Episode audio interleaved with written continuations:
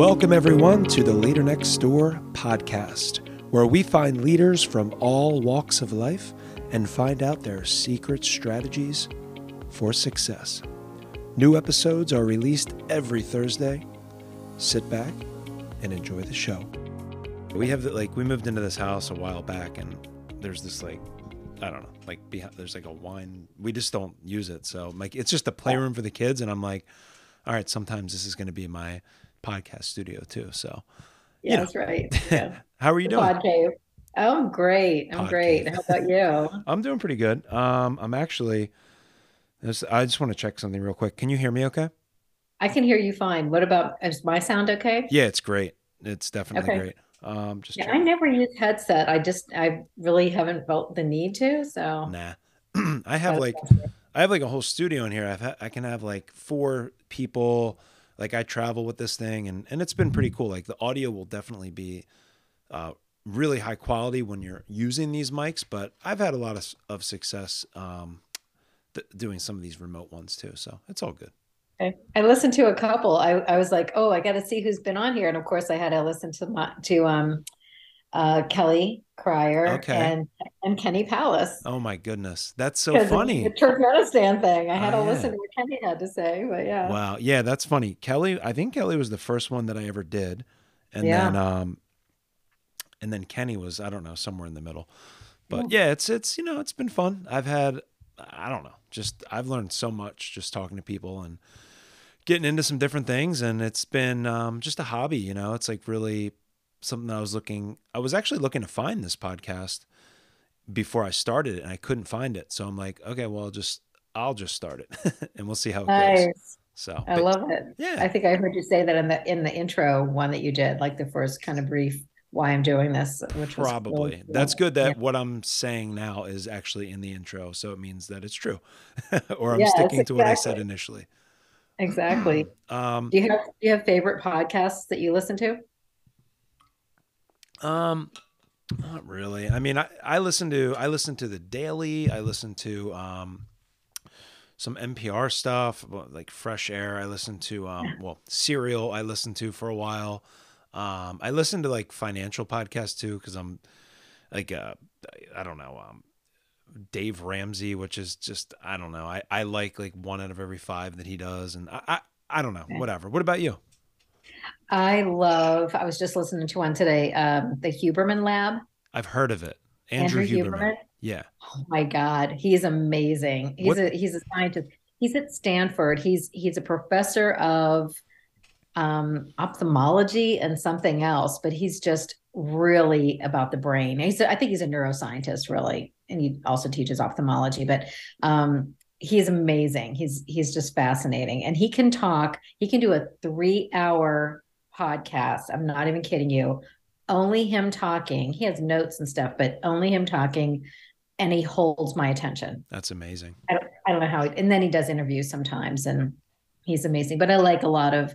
I definitely love Terry Gross and a lot of NPR stuff. Terry Gross, like, that's it. Yeah. Yeah, yeah, fresh air. Um, and uh, This American Life. I love Ira Glass. Um, and if you do you like Freakonomics since you like financial stuff? Yeah, I've done. I, have listened to Freakonomics a little bit, and then um, Malcolm Gladwell's Revisionist History, a little bit of that. yeah, it's good. I mean, I'm like picky though. I, I like, I'm. I don't know if there's anything that I listen to that I'm just like I like every single episode no matter what. I'm just like it either holds my attention or it doesn't. Like you said, I'll have to check out that Huberman Lab because I've heard about some good things ah. about that too. So good. And of course, I love him because he gets into uh, substance use a lot. You know, he talk his his one on alcohol that's fascinating. You probably wouldn't, if you ever do drink, you probably wouldn't after listening to it. But okay. I mean, he's he's really not a um, you know prohibitionist or anything like that. I yeah. mean, but he's like talking about the brain, you know, brain health and stuff. And then he has one on cannabis. So I, I really, and then he interviewed Anna Lembke, who wrote the book um, Dopamine Nation, which is fantastic. Wow, I have to check that out. His interview, his interview with her is phenomenal. She's she's just. I first heard her on Terry Gross, and I was like, I gotta get this book. And the book is amazing. But she's yeah, she's at Stanford too. She's an addiction psychiatrist. Okay. And um, it was very interesting. But that was all. I was just geeking out on all the drug stuff, you know. No, I love it. It's it, honestly part of the reason that I even like doing this is to talk to interesting people like yourself and get other ideas and it just keeps expanding. It's like a web of never ending ideas and things to check out. So i mean yeah. i'll probably be emailing you at some point hey what was that guy's name again? Because i'll probably forget or i'll just listen to the podcast. Right. find out. Um, actually there's a good book that um, i had i had on um, the principal of uh, Souderton um, Sam Verano. I don't know if you know him or not, but. I interviewed him in the beginning of the school year, like back to school kind of thing. And his wife is a guidance counselor over, you know, at where I work. And um, he he recommended a book called Multipliers. Have you heard of that one? No, I haven't. It's good. Um, it's yeah. all about like depends how much you're into leadership, and I know that you are at least a little bit, probably more than that but like it, it's all about like you're either a multiplier or you're a diminisher. And like multipliers and this is the very i literally just started but i'm loving it already.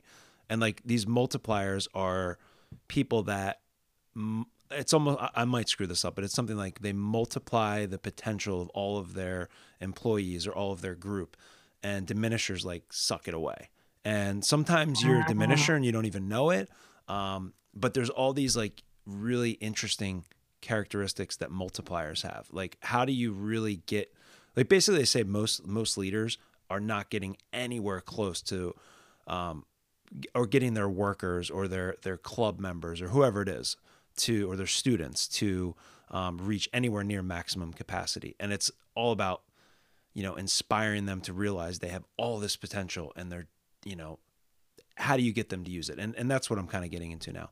It's cool. I have I, you'll like it. I think you'll like it Oh, I love that. No, I wrote it down. I'll definitely check it out. Yeah. Um, so anyway, I I just started recording a while back, and well, whatever. But I have a, a guest on today, Kim Porter, and she is the head of, and I don't want to say head because I don't want to mess it up, but she is ve- runs an organization that I would actually like for you to introduce because it's your organization that I think you kind of started or at least had a big helping hand in. Uh, could you introduce yourself? Sure, I'd be happy to. Awesome. Yep. So, so I'm the executive director of Be a Part of the Conversation, and we were founded 20 in 2011.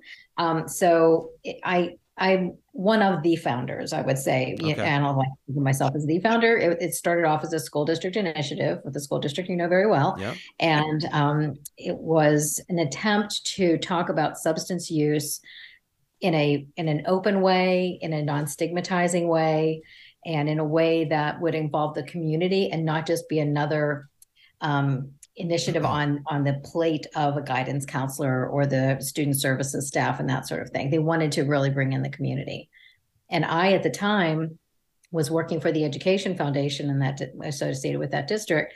And um, uh, the um, I was I was marketing and graphic designer. That was my background was was graphics and so on. And I was their marketing coordinator, but I was in the administration building, so I was getting the staff emails.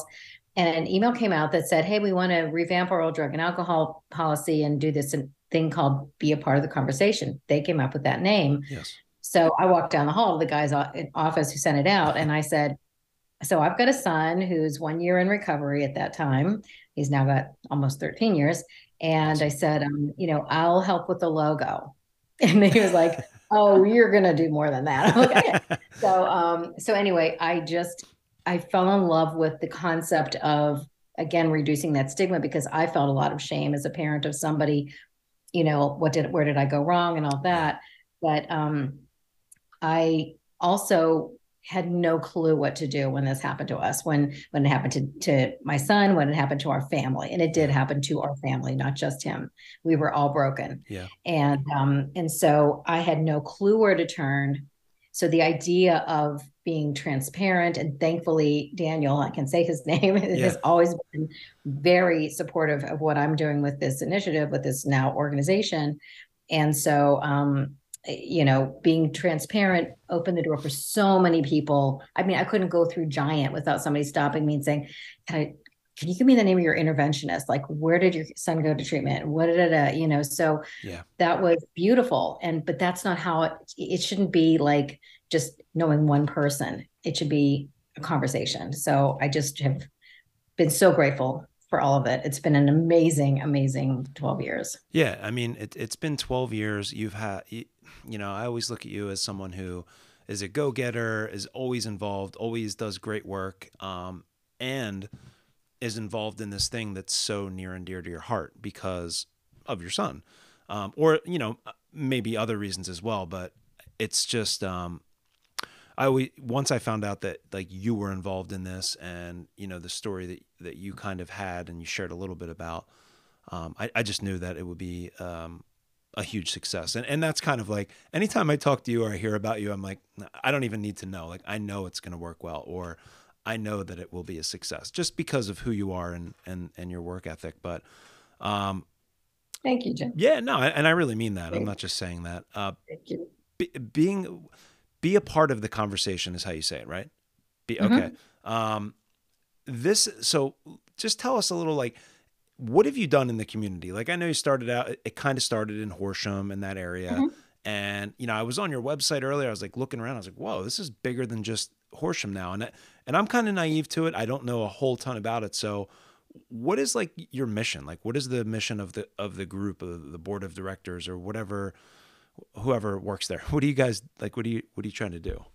Right. We're we're trying to be a resource for people to understand what addiction is, what a substance use disorder is, okay. um, how it happens, what the risk factors and protective factors are from a prevention point of view. But um, so so our audience is everybody. Mm-hmm. You know, our, we, we hope our audience is everybody. We want our audience to be people who don't understand why that kid down the street keeps getting arrested or why that you know the, that overdose happened or why i went to a funeral of a 22 year old yeah. you know like so to understand how this has impacted our culture our society um, from a broad perspective but then we also want to be there for families who were just like my family was you know yeah. lost confused terrified when you're i'm the, also the daughter of an alcoholic my dad is 91 and has 25 years sober. Wow. Um, being the daughter of an alcoholic had, had that had one set of emotions with it. When I realized I was the parent of someone with a drug addiction, that was a very different set of emotions. Yeah. And so those are the people I connect with the most. That's why I became a certified family recovery specialist, just providing peer support. Um, so the mission is raise awareness, reduce the stigma, and be a resource for connection to resources and treatment and each other. Okay. Being with somebody, I think a lot about veterans. A veteran is going to feel much more inclined to be open with another veteran than somebody who might have lots of initials after their name but really doesn't have that lived experience. Yeah. You know, so just like that, I think in a different way, yeah. we need each other. You know, because you're you work in higher in um, secondary education. Yeah that when you see a family that's going through this, you want the school system to be a resource, but they see the school system as what they want it to be. They, they want the school district to see their child in the best possible light. I know I did want my kids to be, you know, um, you know, respected by the school and sure. for them to respect the school. But you know, parents want their their school to write the letter of recommendation they don't want to say, I think my son is getting high. Yeah. You know, it's, and so when I'm talking to them, yeah, it's just as soon as I say, yeah, my child stole from us. He lied to us. He manipulated us. He was doing these things that were illegal, you know, they're much more likely to be transparent about their own challenges. Yeah. And so pretty much every one of us who works in our organization now, and there are like five of us on staff, um, you know, we all have skin in the game in some respect, yeah. you know. I, so, I understand that. I mean, like, you know, being you you know our story maybe a little bit like adopting kids, and you know, there's been things, plenty of things that happen that are like, it, you know, when they happen, it's like, well, that's not, you know, we didn't teach you that. How how would you? And and you feel whether it's a st- stealing incident or something, and and you just feel that shame and uh, like you feel a little bit of, sh- I don't know if it's shame, but you feel like embarrassment, uh, uh, uh, just different emotions, like you said. And and obviously, you know, I didn't, I haven't gone through anything like like you have gone through. Um, you know, knock on wood yet. Um, but when you, you know, when I look at your, and I don't know how much you would be willing to talk about, Kim, and I don't want to just talk about, you know, your personal story. You could share whatever you want. But, you know, when I think about you and and I go back and your kids went to my school, great kids, awesome, got to know Anna very well. Um, Daniel got to know a little bit. You know, you when we looked at not we, but when I look at your family, I'm like, wow, man, they have it all figured out. Things are going well, and and then you know, you probably were feeling a lot like that too. What point, you know, and I only ask you this because if anyone listens to this, maybe some parents, maybe that are going through something like this, could relate to it. Um, you know, was there a point in in the you know in like Daniel's childhood or or something where you were like, all right, it something is not right, and you had a, you had your suspicions maybe, but like how do you go? How did you go from this like really nice like everything's hunky dory to, oh crap, like there's issues. Right. Right. So again, thank you to my family for letting me be very, very open and honest about everything that happened. Um, because I can tell you that we, so we have the two kids, as you mentioned, we have Daniel and Anna. They're three years apart. Daniel's older. Um, and honestly, Anna had the had had our attention the most when it came to cons- concerns. Yeah. Because when she was very young, she was diagnosed with um, OCD and then Tourette syndrome, and her dad Michael, who is also um, a, a, neurologist, yeah. also has Tourette syndrome. So we were kind of like all around Tourette's, like mm-hmm. understanding it. You know, um, she was in treatment for it for a long time, and then she had some other challenges like with depression, anxiety. Mm-hmm. Again, thank you, Anna, for letting me talk about this. Yeah. But and she she was open about it in school. She would help her classmates to understand why she t- had tics, why yeah. some of her medications made her sleepy, and things like that she wanted to educate people. So I think I learned a lot from her, frankly. Um, Daniel was a breeze as far as we were concerned. I'm sure he would tell you I had social anxiety. I had, you know, as as every one of us did when we were those ages. Yeah. Um, but you know, he was our mascot. I now understand what that term is. He was mm-hmm. our family mascot. He wanted, he was so supportive of Anna. He was um, her cheerleader, her her stand-up comedian. He was all of that. And we really didn't see problems with him until he was a senior in high school. It was the first time that we knew he got high. Wow. The first time he actually got high, he was 13. Okay. Now, so that's a five year, well, four yeah. to five year well, gap. That's a lot. I just told you his dad's a physician. I was like the joiner parent. You know that. Yeah. I was the home and school president. Yeah, it's not like you were sitting at home not involved. no one's exactly. going to say that about you. No, I was not only involved with school, I was involved with them. I mean, yeah. Daniel was a musician; he played the drums, so everybody was at our house because you can't take a drum kit everywhere. So, in my office was downstairs where the music was, and so I was always there with him and his friends. I still didn't know anything yeah. until he was eighteen, hmm. and he was about to go off to the University of Arizona, hmm. and it was like, what are we gonna? And we thought for sure it was an isolated incident. We really didn't have a clue. Yeah. And so when he went off to school, things um, escalated dramatically. He was two, 2,500 miles away. Yeah. We would see him after long periods of time because he was so far. He would just come home for ho- major holidays, and we could see this dramatic change in him, and it was terrifying. Yeah. And it was not our Daniel, you know, and it just was. It was a really, really rough time. Um, it was really when he was 21, mm-hmm. after he was no longer at the University of Arizona, because this is what happens when you start you know, using a lot of substances is yeah. obviously some people can keep their grades up some people can be very functional you know but it caught up with them for sure and so he was no longer in school he was living back home with us it was just you know i don't want to paint too dark a picture because of i out of respect for him but it yeah, was rough sure i understand and you know it was thanks to to two of his friends from high school who i know you probably know um, yeah. and they uh, they came to us and came to me. One of them called me on my cell phone and said, um, We're really worried about Daniel's drug use. And so they participated in our intervention with wow. a professional interventionist. Um, thank God Daniel agreed to go to treatment. Um, one of those guys almost 13 years later. Well, it will be 13 years by then. Daniel's getting married in June, and um, his friend is going to be the DJ at their at their ceremony That's awesome. in Boulder, in Boulder, Colorado. Yeah. So um, this this is these are friends for life, friends who saved his life. Yeah. Um, because by this time, Michael and I knew things were looking bad. I mean, we we knew he was getting high. We knew some things, Yeah. but we only knew that this is a, what happens a lot for us parents. We know the tip of the iceberg. We we find something out. We want to believe what they're telling us. That's not my pipe. I you know whatever. Like Yeah. you know, we want to believe it, and they need us to believe it so that they can keep going Yeah. so they get really have to get good at you know kind of pulling the wool over our eyes so it just was that perfect storm and we like were like okay and then we didn't know until his friend called and said here's all the stuff i saw him using and and what he had just bought from his dealer and it blew my mind Never in your wildest dreams you would imagine what he he was not actually using. not to that extent Yeah. no Yeah. we are so indebted to these guys. These two were 22 years old at the time. They were a year ahead of Daniel in college in Philly, and just I, I I'll never be able to thank them enough. And I get choked up every time I think about it. Um, and we sprung into action and got really lucky with finding an interventionist, Yeah. and he agreed to go to treatment. And he's been sober ever since.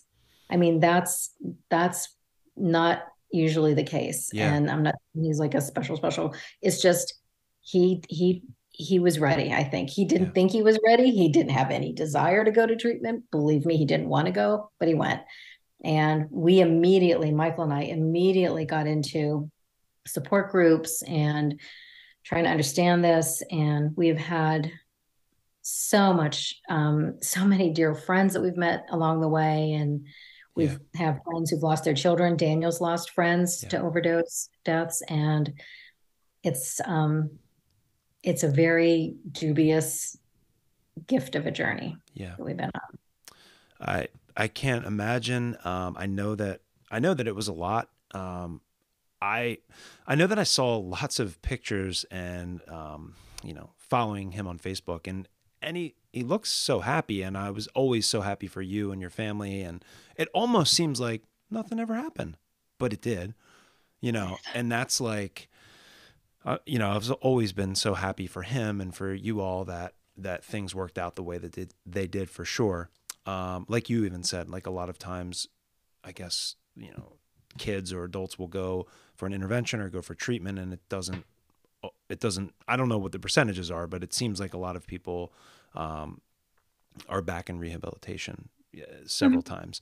Um, But it's so great to see him now that he he's thriving, living like out in Colorado, and it's like you see him now, and and some like black cloud came in at some point but went away and it's like the thing that i think about now is like knowing your story but looking at you know i teach in high school and there's other dark clouds that are looming above now and are following families and following kids and it's like how like how do they what have you learned in, in your time with be a part of the conversation of like how can you find those black clouds or how can you you know how can you spot things earlier? Like what more if you put it this way what would you have done differently if you knew everything that you know now you know 13 14 years ago? Like and maybe it's nothing but i'm just Mhm. curious what would you tell No. parents We we get this question all the time, and um, I've asked Daniel that question: What could we have done differently? And we have panelists who are in recovery, like Daniel, and and they often get asked, "What could your parents have done differently?" Everybody wants the silver bullet yeah to make sure it doesn't happen to their kid, right? Um, and Daniel will be very gracious because he has worked a program and say, "There's nothing my parents did wrong. It's all on me." You know, and I'm like, Mm. "Well, that's lovely, thanks, sweetie." But no, the reality is, there's a lot we could have done differently. Um, I had a very cavalier attitude about things like cannabis. I didn't. I personally didn't like it. You know, tried it in college. I couldn't, I didn't get what it was all about. Of course, back then it was extremely different than it is today yeah uh, very very different potency and all that but i just believed as most people do that it's pretty innocuous it's not a huge deal it's what kids do it's actually not what most kids do Hmm. and it's not innocuous and if you have a family history if you have any underlying mental health challenges if you've had any trauma um, things like that can be risk factors. And so I wish I understood more of that. I also wish I did less lecturing and more listening because once we did become aware of his use, mm-hmm. um, I, you know, we just were sitting him down. We would feel like we had this great conversation. Michael and I, you know, his dad and I did all the talking. Yeah. Michael and I were always on the same page with this stuff, so we we thought we were handling it so well. And then then the conversation would be like, "That went well, don't you think?" And then the next day we're like right back in the soup. Yeah. And so I wish I had um, listened more, asked, been curious. You know, why are you so passionate about something that alters your mood? Hmm you know would you like to talk to somebody about that because i don't fully understand it so would be happy to have you see somebody that you could talk to about this like why you keep doing this even though bad things are happening so my my favorite go-to definition of addiction is continued use despite negative consequences let me let me say that again. Continued use despite continued use despite, despite. negative consequences. Say, why is that your go why is that your go-to? It makes sense to me. It could because um, it doesn't have to just be drugs and alcohol. Mm-hmm. it can be gambling. It can be um, shopping. Like if i need to rip the tag off of something to feel good about my day mm-hmm. But now i'm like in debt but i keep doing it. It's continued use despite negative consequences. I've had if i've had three duis and i'm still drinking it's continued use despite negative consequences. Okay. so for the person who doesn't have hasn't hasn't crossed that line to alcohol use disorder substance use disorder they're able to say like oh my god i felt i feel so sick because i drank so much last night ain't doing that again and they don't do it again. Yeah. imagine that yeah. you know? Yeah. That's not somebody who has an alcohol use disorder you know? I mean so that's why I, I like i think it's a simple there are a million different definitions that are very complex. Um, it is considered uh, addiction is considered chronic and real ha- it has a lot of relapse involved with it um, as do a lot of things like diabetes and hypertension and heart disease. Um, but it um, yeah it, yeah. and that was absolutely what was happening. So i wish i had been curious about the continued use because we want to say don't you see what you're doing? Yeah. they can't because once once they have truly developed an addiction their brain is kind of hijacked. Okay. you know it's like their their mindset is this helps me. This is you know and i hear this all the time especially with young people with regard to cannabis use this is taking me out of my you know my um, anxiety yeah. it's helping me to sleep it's helping me this well, sure, it does. So does a shot of vodka will mm. help you with your anxiety. Sure. It's not sustainable and it's not treating anything, it's just masking it. So, yeah.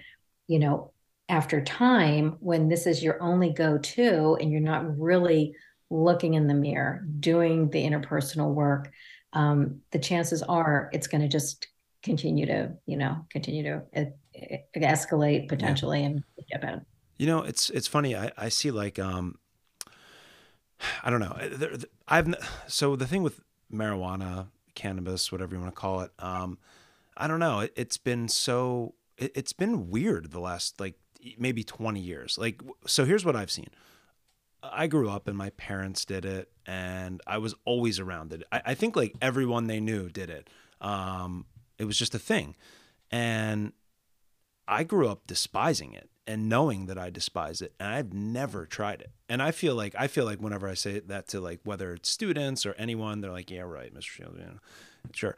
Never have. And I'm not like it's not a it's not a badge of honor or anything like that. Um, but I've always kind of just been anti that a little bit, but it seems like in the last like 10, 15 years there has been a movement to like oh, it's not bad. It's great. It's it helps everything. You should even give it to your dogs. It'll help you sleep. It'll help your your arthritis will be gone. Every so I don't know. Like there's a lot of like cloudiness and confusion, um, and I don't know. It, it, it's not a problem for me. Like I'm never gonna I'm never going to do it unless someone forces me to in, in some bad situation. But um, you know, I I wonder about kids if they're getting a confused message. You know, who's who's promoting that? Eh, it's okay. It's a you know, there's cannabis stores popping up everywhere. It's getting legalized, and a lot of people are super excited about that. And and you know, plenty of people I know. There's oh yeah, we got to legalize all this. I'm just like, uh, we do. Why? so I don't understand it. Um, what's your take on all that? Uh-huh. Oh, it's so fascinating. It is so fascinating. You know, it's so interesting, Jim, because we can when we're on social media talking about opioids or alcohol yeah. or benzodiazepines or psychostimulants, people are like, "Oh yeah, it's terrible what the, you know, this the heroin and you know, they all they're all like with us." Yeah. If we say anything about being cautious around cannabis, it's like, "Hey, don't you touch my weed." like, you know, there's yeah. so much vitriol around it and it's like, "Okay, let's find some balance here." So, let me just say that um, much like alcohol, I am not concerned about someone who is over the age of, I'm going to say 25, because that's when our frontal lobe is fully developed, right? Roughly, roughly around that. Yeah.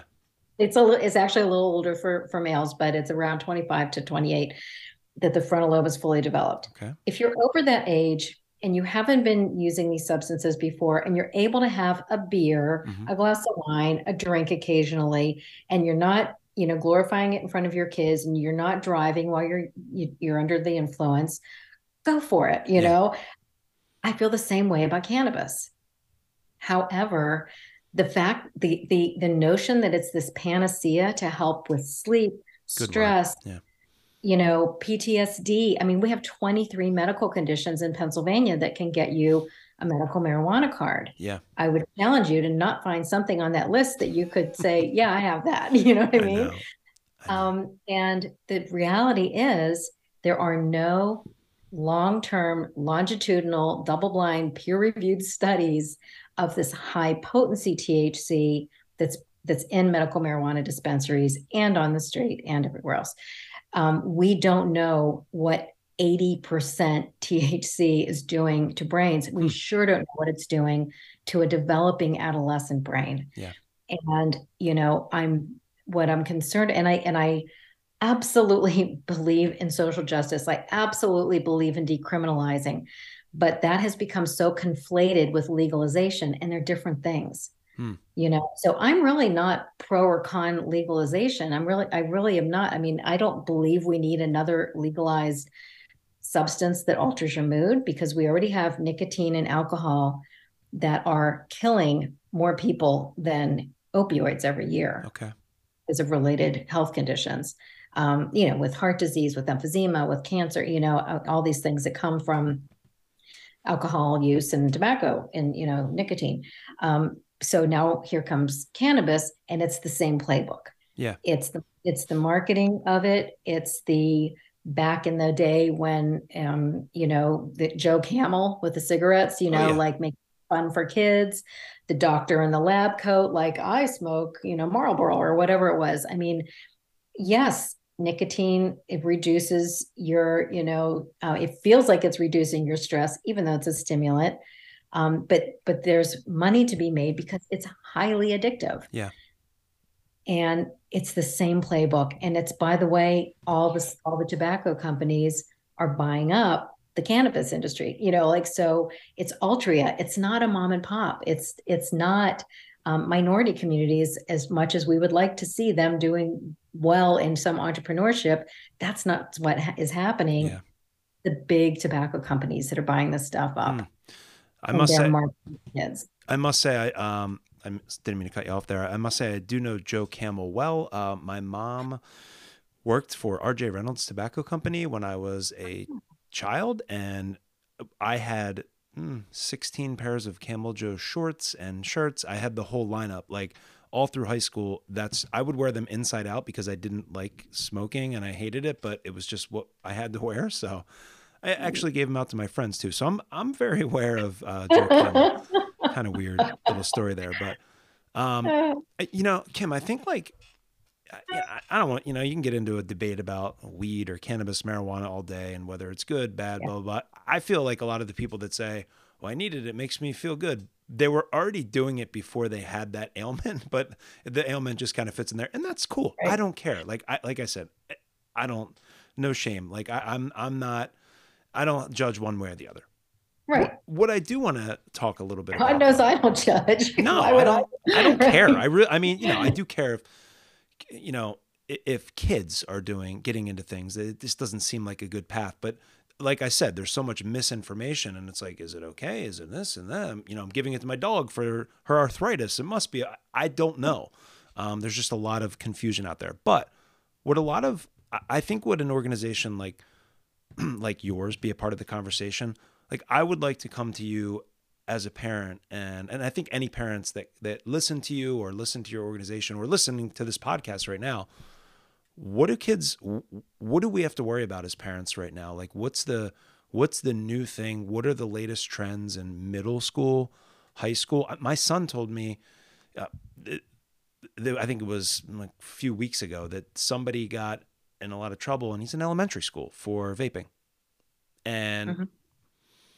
I mean i was a little surprised i mean it almost it just seems odd that that would even be I, I'm sure there's ways to get access to that. So it's not even high school, middle school. Like we're we're already looking at it down there a little bit. It, it's a, he's exposed to that in elementary school, and I'm like, geez. So what do you what are you seeing? Like what are the what do parents, you know, like what are the new drugs? What are kids doing? I mean, I work at a high school. I have my suspicions, but I'm curious to hear what you think yeah. is going on. Yeah, well, you, you touched on it. Vaping is huge. I mean, that has changed the game dramatically. You know, um, all the efforts, the prevention efforts over the years to, to get kids away from combustible tobacco cigarettes yeah. have worked. Yeah. You know, kids have not been smoking, you know, Pall Malls and no, and they don't smoke cigarettes. They, yeah, it's dramatically decreased. And then along came, um, you know, these e-cigarettes, and the intention, at least the the purported intention initially was harm reduction. So if you're an adult who's smoking those cigarettes and you want to cut back or quit, that you could use these e-cigarettes and it's it was supposed to be safer and a way to get you away from this cancer causing, you know, tobacco product. Yeah. Um, but what they figured out very quickly, unless it was actually already in the game plan, but they figured it out very quickly, was it was extremely alluring to young people. So if and I smoked cigarettes when I was in, you know, high school and college a little, not a lot, but I, yeah. but I did. And I thought it was cool. Like mm-hmm. I wanted to be cool. So I was smoking those disgusting, nasty smelling things yeah. because I thought it was cool. Guess how cool an e-cigarette is compared to that. I mean, my God, who who doesn't want that? You know, it's it's just um yeah. it's so tempting. And they had all those flavors, um, which they now can no longer do. But they're also now having these disposables because they found a loophole in the legal, you know, uh, constrict- constrictions around yeah. it. So there's something called Lucy sticks hmm. that are being found on playgrounds and everything because they they're like flavors like pink lemonade.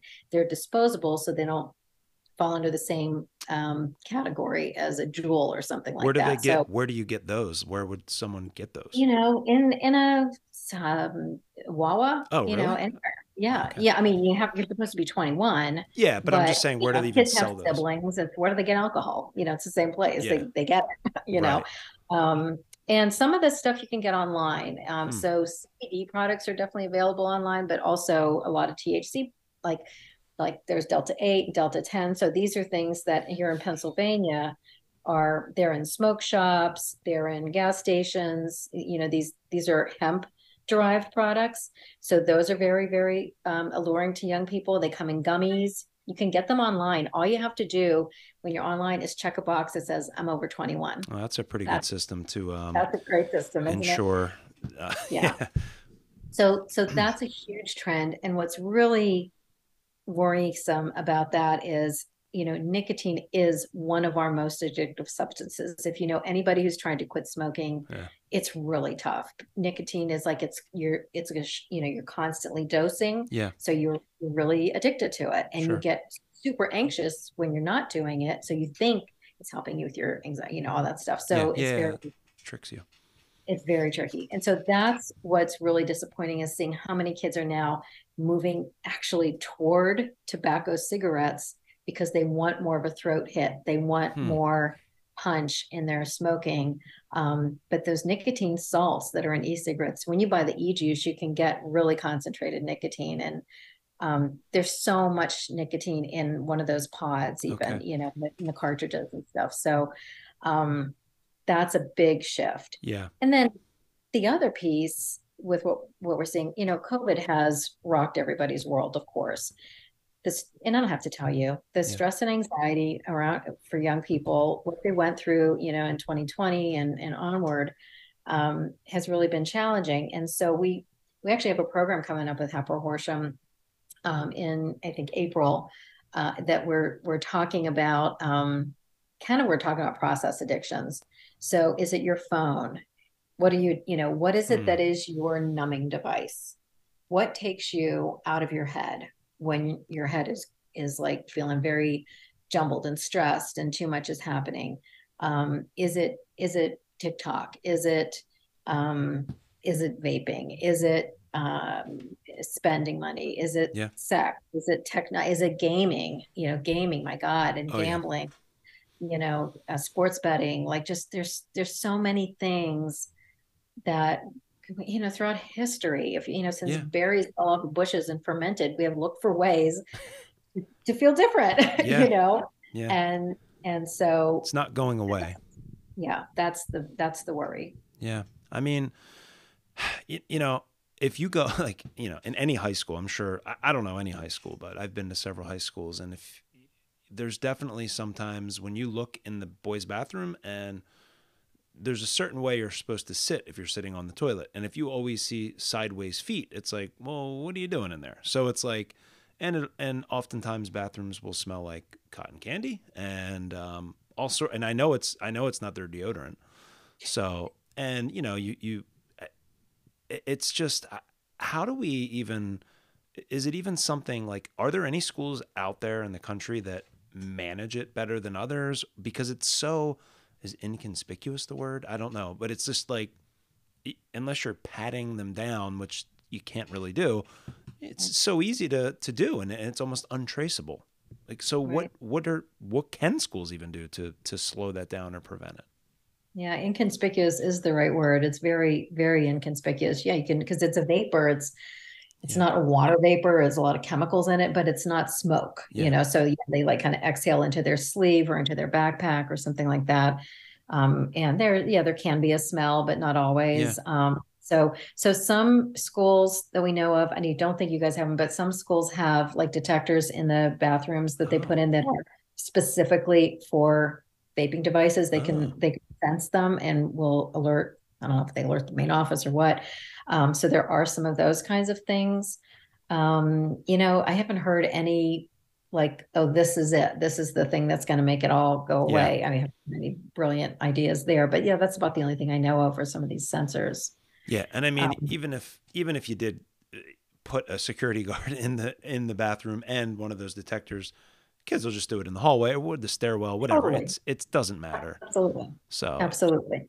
Well, and and sorry. No, go ahead. I, was, just, go I was just going to say, that, so getting back to like kind of what our what our goal is, you know, our programs. You you were part of a, a thing we did. We're actually doing something tomorrow morning where we're talking. We have some workshops for kids, but for the most part, our audience is not young people. It's it's the the scaffolding around that young person. So it's okay. the parents, the educators, you know, the healthcare professionals, and this is where I think you know parents really kind of come into this is um, again those the attitudes the um, you know not not if we parents believe that all kids do this and my, by the way that was exactly what daniel said to me everybody gets high mom and you know he really believed that. I'm like i didn't know any different and i now know that they do not all get high. They no, do not all drink underage. Yeah. Um and but you believe you know perception is everything yeah. right? So if you want to feel validated in doing this stuff, you're going to surround yourself with people who are doing it naturally, right? Yeah.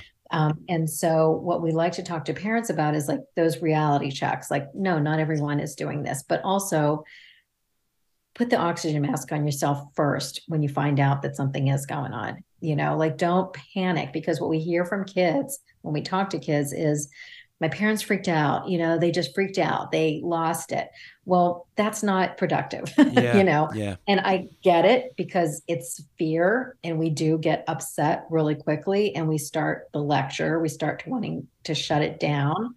And like what are you thinking? Don't you realize? And the sky is falling and you're going to go to jail and you're never going to get into college you yeah, know and all that stuff gets crazy. And you know, again, like just to be calm and say, you know, get go after the why you Yeah. know what is it doing for you? You know why do you feel like this is a good idea? Um, they always want to know who where what you know all yeah, that stuff. yeah, kind of not that important. It's really why you know? And um and so that's why we like to talk to parents to help them understand the risk factors that are involved what they how they and we give them this kind of um, we have a handout that's like got these three buckets. Is it bucket a which is experimentation? Mhm. you you have a little mini intervention kind of a thing like this this is not okay with us. We need to be clear that this is you know we don't want you drinking at this age um, and then or is it bucket b where it's still happening? And then we're bucket c where even though there have been a lot of consequences they've lost their phone they've lost their privileges and they're still doing this now it's time for a professional to, to maybe do an assessment get some counseling. Therapy is not punishment. Therapy is a very loving thing to offer your child. Um, so so there are ways for parents to lay the foundation for also not even even way before they find anything out is happening with their child to not use derogatory language about even a public figure Hmm. who has a fall from grace. You know so if some celebrity gets a dui or gets busted for something or whatever to not call them a train wreck to not you know yeah, really negative about that. Because if our child thinks that is our attitude about somebody either struggling with substances or using substances how honest are they going to be we're going to drive them further underground Hmm. you know So we can start early, actually. absolutely absolutely I mean, what, what do we, what can we do in, in, in schools? Like, I mean, you know, like I, I work in high school and I see there's definitely kids that you know are into some stuff. And it's like, man, if you really know, you can refer them. And, you know, there's, there's certain programs in high schools like, SAP or I think at the high school that I'm at, we changed the name of it recently, but, um, you know, you have some guidance counselors are super busy.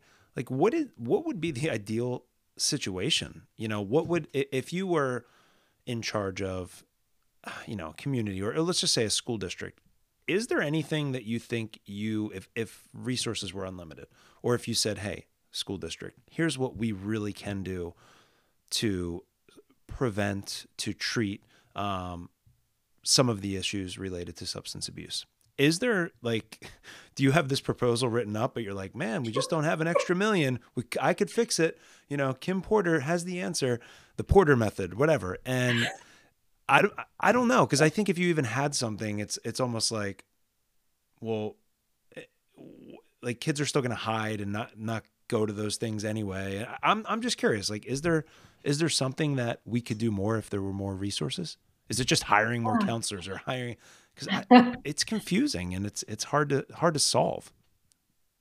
So we know what doesn't work are, and I hate to say this because I know they still happen, but okay. assembly assemblies on really intense topics like having and, and again I, I have so much respect for people i know Yeah. who have stood in front of hundreds of high school students and told their harrowing story Yeah.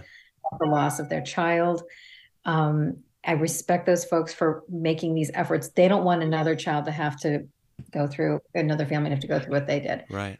there's so much research jim that says that is not effective Yeah. I believe it. in some cases we're traumatizing kids with this I believe that too. some cases we're triggering kids who have had a loved one in their family go through the same thing and then they're in an assembly. Hmm so and we had kids tell us this too you know i'm sitting next to my buddy an assembly is a break in the day for me. It's not a time for me to like get serious. I'm Yeah. like I'm forced around. I'm going to mock somebody. I'm going to whatever. That's and what it's kids just do. Yeah. unfortunately. And so um, what we, what we know is the best outcomes are com- coming from peer support you have your link crew you have that, that that kind of stuff is beautiful so so peer discussions um, Hmm. bringing in people in small groups for workshops Okay. like what we're doing tomorrow morning um, things like that where there's someone who um, is not threatening to them it feels like a safe space you know yeah to me yeah in a perfect world this, this you know utopian school would be um, therapy for everyone no i don't know i mean because Yeah. in the No, that's true. That's that. Hey, you're allowed to say that. I'm really looking for. thank you thank you it- mental health should be like Yeah. dental hygiene, mental hygiene. Oh, I The checkup from the neck up. I, I did not make that up. My friend Mike Blanche says that. Oh my goodness! If you just Mental made those up, like you needed to take that to No, market immediately because that's two I great wish, no. lines you just said there. No, Very he's our clinical advisor. He's our he's a he's a um, Checkup from the neck up. yeah, that's good. checkup from the neck up, mental hygiene. Yeah. You go every six months, hopefully, to get your teeth Yeah. And all that. Why wouldn't you go every six months to see somebody that's and the therapist could say to you, So last time we talked, you were really struggling with your mom. How's that working out? You know, like Yeah. why wouldn't we do that? Our mental health drives everything. It drives our physical health. I Oh, mean, our brain is part of our body, you know. I yeah, mean, it is. everything. And there just aren't enough resources, you know, and you're in a district that's got some means. There's some, you Yeah. know, it's not um, without resources, Sure. certainly, but there are so many places where there's just no attention Yeah. or priority given to mental wellness. And, probably more stressors in the in some of those areas. Oh God, yes, of course, yes. Just um, chronic trauma and Yeah. just you know it's constant. Yeah. So um, yeah. Yeah, I mean, it is strange. It's like, um, I don't know. It, it's you know, I've talked to a therapist before throughout my life, different things here and there. My children are all have been or are in therapy for different you know different situations. Um, sometimes though, and it's interesting you said like peer groups. Like sometimes for me, even um, you know, when I talk with small peer groups um, in Link Crew or or whatever group I'm with getting into some topics uh, with kids that you build a relationship with and they trust you and, and you trust them i find that myself i leave those discussions that may be an hour and 20 minutes long sometimes or let's say an hour. I feel better. Like i feel that it was therapeutic and i know that they do as well. So it's like i guess my my question would be that obviously there is a place for trained therapists counselors but at the same time like i'm wondering like knowing that the way that i know students feel when we have those little you know deep discussions about our lives and how we feel not always deep but just our feelings, you leave feeling relieved and a little bit less stressed sometimes a lot less stressed. Um, and i you know i've talked to countless students over the years that that have um, talked to me about this. So it's like I, I guess the thing is like i'm always wondering like what more can I do as a leader? What more can I do knowing that I already have a system set up at my school, a peer group for all freshmen? You know, it's like we really don't we really don't tie into that too much. And I'm kind of like wondering after talking to you and, and thinking about some things like how we can do that a little bit more. And, and I'm not saying that there's an answer right now, but it's Mhm. something to think about, you know? Hmm Well, and I, I like what you you made me think of something that, that we've talked about, and we have a program actually for parents of K through five kids. Okay. called Have, Have you had the conversation? And with that, and, and a few others that are kind of for those earlier years, we talk about emotional vocabulary. Hmm. And this came from Sarah Carner. Oh, Sarah Carner. she's I great. mean, I, I've been working she- with her. I don't know if you knew that or not, but No, she started. did I know that? Maybe I knew that. she started um, we had a meeting this summer and she's like hey i love what you're doing link crew. She said you know i want to meet i want to do some leadership program at the elementary school and pilot it with you guys. So we meet twice a month. Either we we bring our kids over to um, crooked billet or she Mhm. brings her um, fifth grade group over to uh, the high school. And we do all sorts of different things. We have a topic for each day that we meet and just try to you know learn from each other and, and have good experiences. But anyway, she's amazing, doing a great job. Shout out Yes, Sarah. she is. And she she said this to me one time that, you know, in the absence of emotional vocabulary, we have emotional behavior. You know, so when so uh, we have we actually came up with this sheet of, of emotional vocabulary words, and we have it at, uh, when we have our programs in person when we're not on Zoom. When we have them in person, they have a handout. It's on our website too.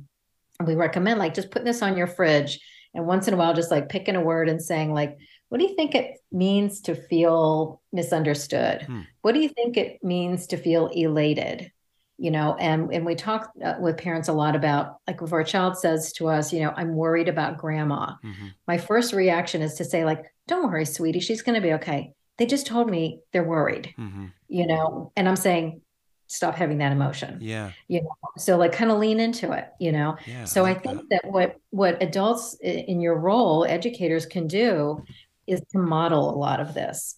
Um, you just a little while ago shared that you are not into getting high on cannabis. I hope to God that all of your students know that because you're a role model for them. Yeah. You know, so they might make some assumptions that aren't true, you know, and so also to say to be vulnerable as an adult male Yeah. and to to be and to use emotional vocabulary is a beautiful thing to model.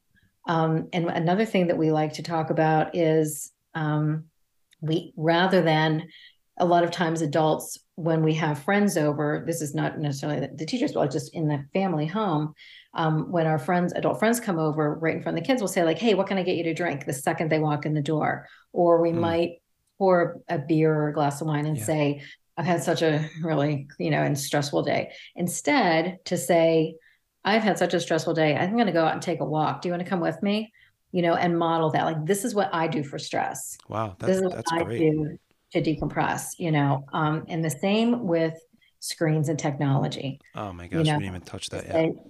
I am sick of looking at screens. Can you know? Do you want to go play cards with me, or do you want to?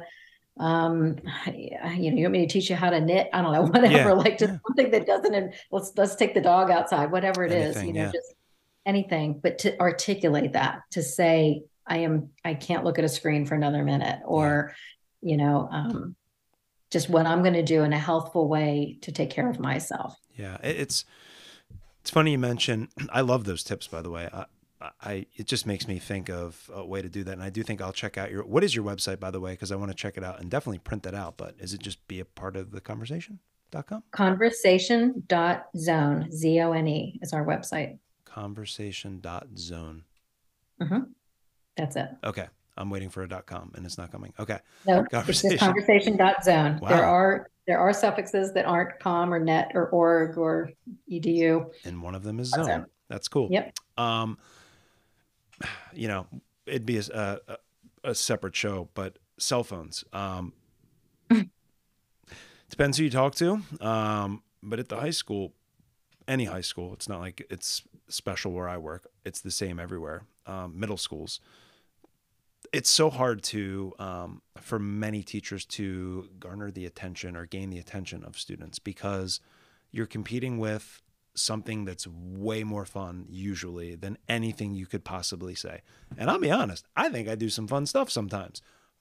And it's it's hard to compete. And it, and the only way sometimes that I feel like in some of the classes that I teach, um, the only way that I can really truly immerse them in the experience is to not have them at all and to collect them. And and I have a little thing in my outdoor class and I say it's for safety, but honestly, it's just because I want you to be present. Um, and I feel like that's not good enough. Like we have to make something up to say, I just want you to be here with me for this hour. I just want you to hear, you know, I've been around a little while. I, I've learned some things. I want to teach them to you. I want you. Yeah. And and I see a lot of, you know, I, and I see a lot of other teachers.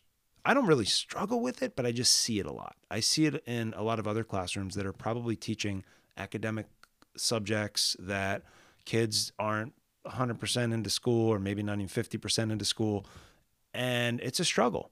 Um, so i don't know what the answer is. I feel like there'd be a revolution if we ever came up with those like um, lock boxes for them or, or something like that but i know there's schools out there that do it.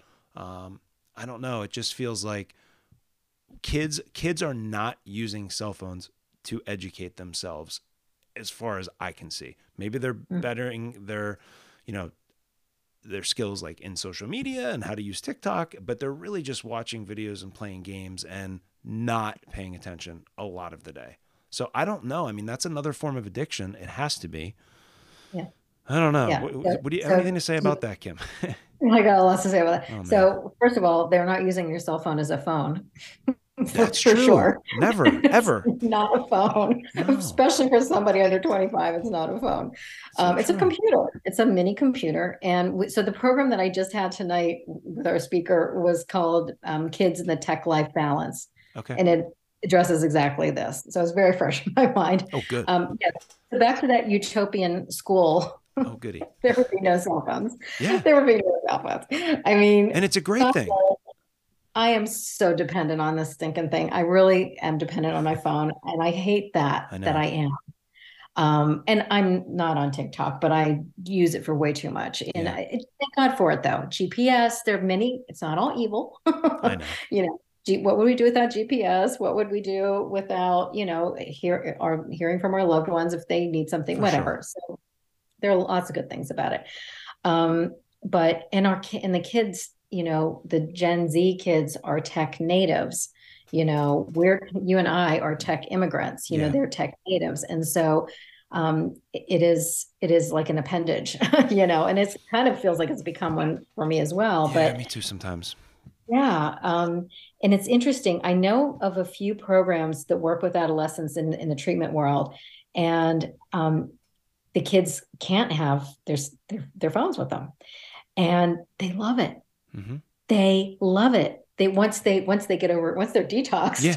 And, and it, that's true. Yeah. there's a detox for sure. Um, but in, in this therapist act that does our did our program tonight talks about the fact that he can't even put his phone on silent now because when the kids are in the he has a young person who's a client and they hear it vibrating, it triggers them like, oh, do you have to get that? So he, now he puts it on airplane mode so that nothing's happening Yeah. you know, because they're just even the vibrate is like, you know, distracting and triggering in some ways. So, um, you know, oh God, yeah. I, I mean, Yeah. it's not going away. We're not going to not have them 10 No. years from now. God knows what we're going to have 10 years from now. But um, I know. it's moderation. It is like, you know, and then the what question that comes up so much too for parents is when when do I do the the when am I the vigilante who says you've been on it too long, it's time to take a break or Yeah.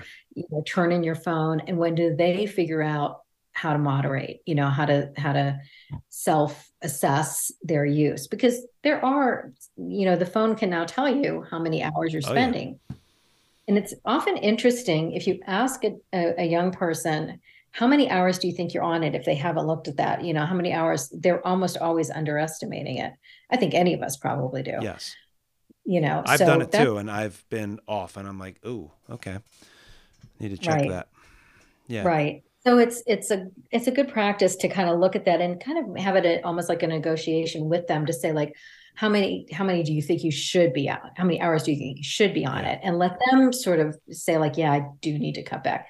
I have to believe most kids don't want to recognize how many hours they've been on it and are not happy about it. Probably. Probably. I I, don't know. I think a lot of them are addicted and are just like, it's I just really fun to scroll up and watch every single TikTok and their friends. I mean, there's so much, um, so many options of of fun Yeah. things to do other than learn about, you know, Jean Piaget or some like whatever Right. Psychologist or I soci- know. And I don't know. I think there are some kids who are using it for that stuff too, but Yeah, but I sure. also think that you know I think an, another good thing to point out is I don't know if you saw on Netflix the Social Dilemma. I did. Oh yeah, I, I saw a So couple times. well done. Yeah, it was I was amazing. fascinating with. Oh my god. Very accurate and, think- and science based. Yeah, totally. And look at those algorithms, like how, you know, you look at YouTube, and YouTube's, I think YouTube's great. There's so much you can learn how to do anything on YouTube. Yep. On the other hand, you can learn how to do anything on YouTube. You know what I'm saying? Yes. Um, but there are all these prompts over to your right that say, how about this? How about this? How about this? And you keep watching and watching and watching.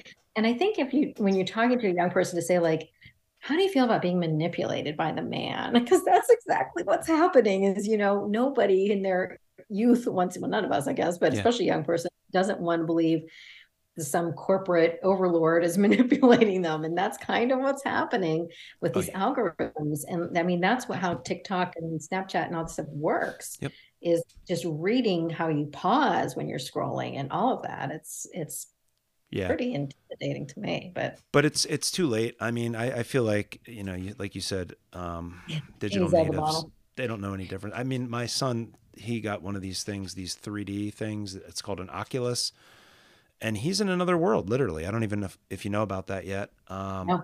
It's I didn't know about it either. Um, he's 14 and he puts it on. It's a headset. It's by Meta, you know, Facebook, and it's really cool. But Yeah. I mean, I do worry sometimes. And and you know, Jen and I, my wife, we and she says hi by the way. She loves you. Yeah, She always has. Um, she said she um, you know, we had these conversations like, all right, what are the parameters here? What are the limits? Because he's doing really good in school. He's doing really good in wrestling. He's so busy, and it's like his little break. But we watch him in there, and it's like he's really in another world. And I think a lot of his friends are doing it, and they're hanging out. So sometimes I'm I start to wonder, like, you know, I- think uh, it looks like it could be a shift in like you can and I've heard some people talk about this. I'm not making it up, but hanging out's different now, or it can be. Mm. You're hanging out virtually, and you're Mm. sitting in a park, or you're doing, you know, you're in a battle together with your friends. You're talking, you're hanging out. It's not as good as being together, but it's kind of close. And I don't know. I, I I feel like that is um that's the next thing sort of coming down the pike that's gonna you know be in our lives like right in front of our faces sooner rather than later. I don't know. It's interesting. Tim, you, what would you guess is the average age of a gamer? Boy, um, how would you define a gamer? A kid that a person that plays like five hours a day, or just games. Just playing video games. okay? Um, I don't, I don't have a better definition. the average age? Mm-hmm. Oh, geez. Um, I, uh, oh, I, I, this is like a trick question. I know. I, I'm gonna say. I, I, I think I know what it. I, 14. 30. I knew it. I, I didn't want to mess it up. I, I had a fe- that. That's that's crazy. It's 30. It's Wow. 30. So only like 30 some percent are, are like under 18. So that means our little young kids hmm are playing with 30, 40 year olds, you know, so Scary. that's another thing to be wary of. And they may not realize that either, Yep. you know, it's some, not somebody who's probably got a, you know, 40 hour a week job either, you know, so they've got Yeah. time on their hands, Yeah. you know, so, I know. um, but you're right about the hanging out thing. Like you said that when he's doing it, he's hanging out. Is he physically with them? No. He's Virtually. not physically with them. No. It's I mean, virtual. he does have friends, and he goes out with them. Yes. At times, he's not. You're his Um, dad and Jen's his mom, so I know that they're doing things outdoors without without Oh, yeah, technology. So, you know, um, but yeah, that's that. Yes, and that's also gives them a false sense of community. It does. Like I have all these friends. I know. Do you really know. have these friends? Like, are they your friends? You know, I mean, I do know. you? Yeah. So it's it anyway. That's almost like a little something to think about for you down the road, and Talk and, and who knows. Um. this after. Okay. Yeah. I know I've had you on here for a while, Kim. I want to let you go in a little, just very soon. I just wanted to ask you, um, where do you see like what's the future of um, your organization? Where do you see it in five years? Do you even think that far into the future? Where do you want to go? Seems like you started in Horsham and you kind of have expanded already. Like, what's the what's uh, the goal, the outlook? Yeah. So we have a pretty good footprint in about five counties now. We have a lot, a lot of um, connections through school districts, and also we have county contracts with Montgomery and Chester and Bucks counties to do a lot of programming. We have, um, if I can just mention that we have the, uh, I talked about community programs, but we also have these parent partnership meetings Okay. that we now have 17 meetings every week that are free to attend for parents like me who at any stage in life are either a 15 year old or literally i mean we have parents who have a 15 year old and we have parents who have a 48 year old uh, and everything in between Okay. um, who are just concerned about their substance use. Um, and those are very much like an Al Anon or Nar-Anon meeting, which are 12 step meetings for loved ones. Um, but these are not 12 step meetings. It's all parents, grandparents, guardians. Um, we have crosstalk, which you don't have in 12 step meetings. So we really, those are, those saved my life. They were just, that's what I did from the beginning when Daniel went to treatment. Yeah. Um, we also have this new family recovery course. And so to kind of answer your question, this course um, is only a year old now. Um, it started off in Chester County. Again, we have all three of those counties funding it so that we don't have to charge people for that either. Um, but it's capped at 12 parents for, each three part course that's led by two instructors who are peers like me, who are trained, who are compensated. And um, they everybody gets a manual. It's three parts. It's only two and a half hours each week, three consecutive weeks. But it's basically for parents who, who it's not prevention it's we're in the soup my my kid is addicted Yeah. you know um, either they've been to treatment they won't go to treatment they've been to 10 treatments Yeah. They're they're sober but i'm still codependent and white knuckled because i've had trauma in this i mean jim we work with families constantly who have had to overdose who, who have had to reverse their child's overdose Yeah. so or driven around Kensington looking for their child Yeah. or I mean I can't even tell you the trauma that not only the child or the person with a substance use disorder has experienced but the ripples the family the community the friends around them um, so what we what we've now built are these three legs the community programs the parent support groups that are always there 52 weeks a year you know um, five nights a week five days a week Yeah. and then now this this three part course um, that connects you to all of that you know so that you'll stay engaged and keep learning and keep staying you know this is a new community for you you know um, so where i see it going is not growing geographically because i feel like there's there are plenty of families that Yeah. still haven't met us Yeah. you know um, And need to meet you. and right, that's the goal is yeah, to be um, a resource for them. I mean, the network of therapists that we've developed is mind-boggling. And I get to work with people who it's the helping industry. I mean, it's like Yeah.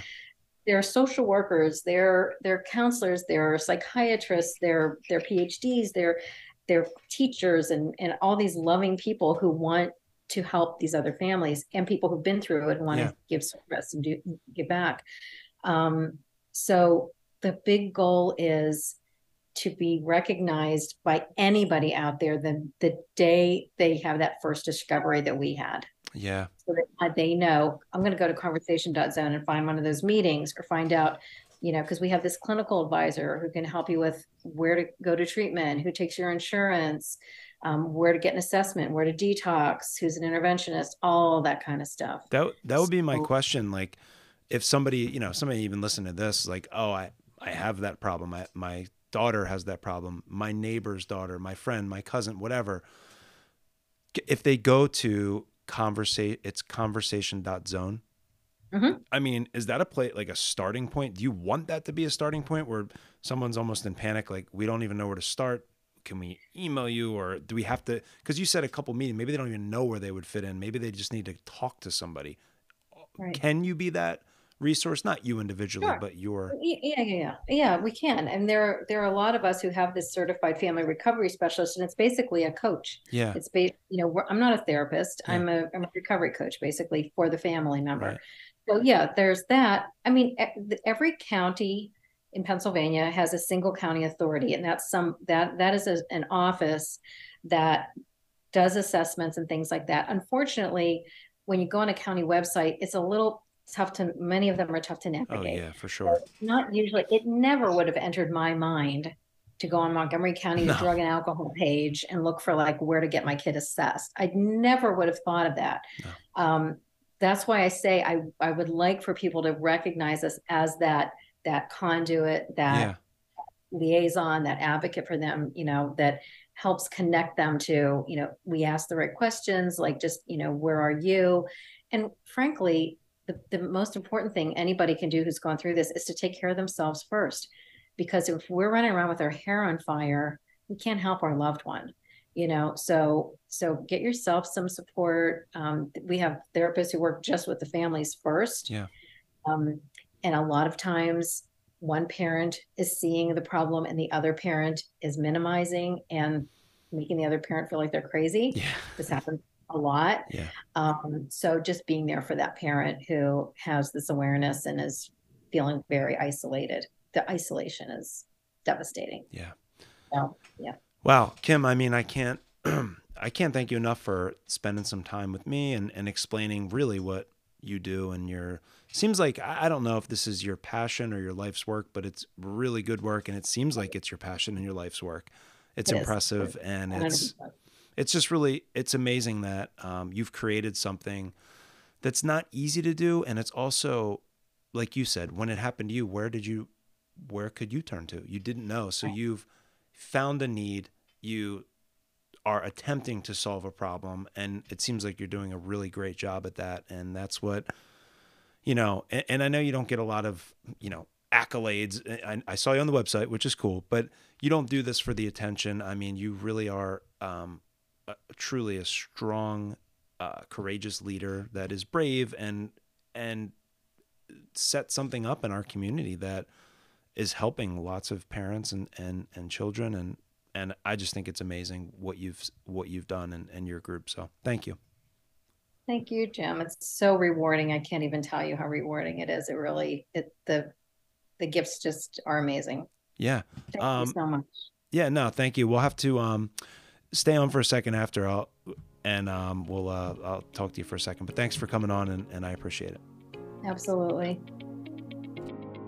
If you have a great mentor or leader that you would like to be considered for the show, email us at the leader next theleadernextdoor10 at gmail.com. Also, check us out on Instagram at Leader Next Door and our new YouTube channel at The Leader Next Door. And as Ralph Waldo Emerson once said, do not go where the path may lead, go instead where there is no path, and leave a trail. Have a great week, everyone.